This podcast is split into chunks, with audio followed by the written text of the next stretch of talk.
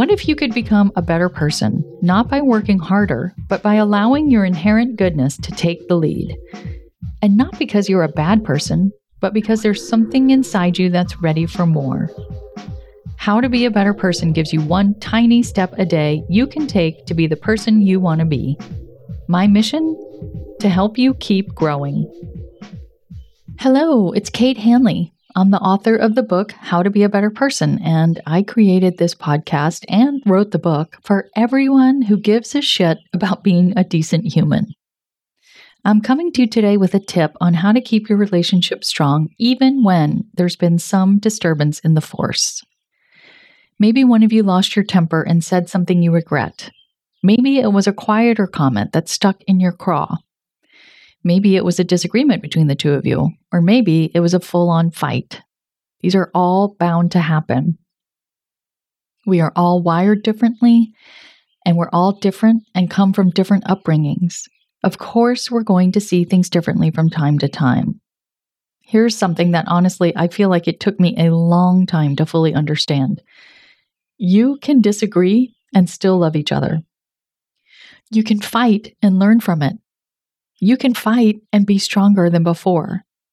There's a key to making sure that your fights end positively, and it's something I was never taught, and that I think a lot of us have never been taught, and it has been a game changer for me. And that is to repair after a fight. If you've been in therapy, either individual or couples, perhaps you already know about the power of repair. If so, yay, and please share it with others. It feels like the whole world needs to know about repair right now because there is an awful lot of seeing things differently happening. Repair is just what it sounds like. You come together and make amends. It mends up any rifts that opened during the fight. There isn't one specific formula for repair, but there are a couple of components that you can experiment with and find the ones that work best with you. The first is relating your experience, something I've talked about in a few other earlier episodes. That's where you share your feelings using I statements. I felt, not you did, or you made me feel this way. You can say, I got really upset when you said X, or I was really tired or hungry, or I just felt like you weren't listening, or when you said that, I felt like I had an elephant sitting on my chest. The second is to validate their experience. Relating your experience is going to invite your partner to share theirs. And when they do, let them know that you hear it and are taking it in by validating them.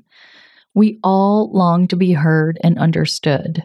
So many fights flare up because one or both parties aren't feeling heard. So during your repair, make sure to show that you're listening to the other person.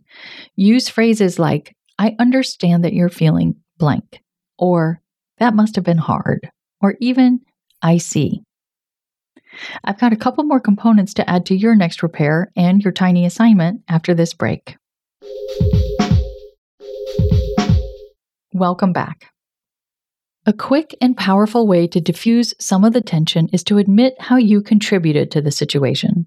In other words, to own your role. For example, if your partner is irritated that you seemed distant, you can say, I was trying to finish something up and not giving you my attention, and I'm sorry for that. This is not saying, I'm sorry you got upset, because it, that makes it seem like they made the mistake, not you.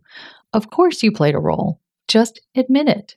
It doesn't mean you should take 100% responsibility for the whole situation. That would discount your partner's role. But you can admit the part that you played. And a crucial component in my book is an apology. A sincere apology really goes such a long way. I'm sorry I overreacted. I'm sorry I wasn't listening. I'm sorry I hurt your feelings. Not, I'm sorry you feel that way. Keep it to the I statements and watch out for those yous that might try and sneak in there. It's also helpful during your repair to make a plan to move forward by saying something like, Next time, let's talk about this after dinner so that neither one of us is hangry. Or, my favorite, we can do better. Let's do better next time. Finally, a hug is also a nice way to repair. And hey, there's makeup sex too. Just saying. Your tiny assignment is to practice some element of repair, relating your experience, validating your partner's experience, owning your role, apologizing, or making a plan for next time. And then, of course, a hug. And just one important note a fight that becomes physically or emotionally abusive is its own creature. Being over the top apologetic after an abusive incident likely isn't about repair, it's probably more about manipulation. If you have any concerns at all that your fights have veered into abuse, you can call the National Domestic Violence Hotline at 1 800 799 SAFE.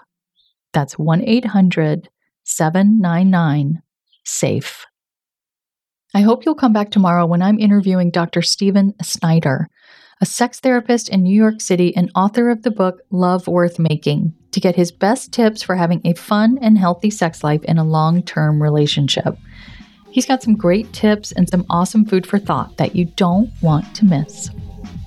How to Be a Better Person's theme song, Left for Deadish, is by Junior85. The episodes are mixed by Sound Advice Strategies. If you liked what you heard in this episode, share it with someone you think would like it too. Your voice matters. Also, How to Be a Better Person has an official newsletter that sends the past five episodes and a well chosen meme to your inbox every weekend. Sign up at beabetterpersonpodcast.com and click on Get Podcast News. I also love to hear from listeners. I mean, I love it. Send me an email by clicking on the Contact Kate button at beabetterpersonpodcast.com or you can tweet me at Kate W. Hanley don't forget the W, or find me on Instagram at Kate Hanley Author. I look forward to connecting with you.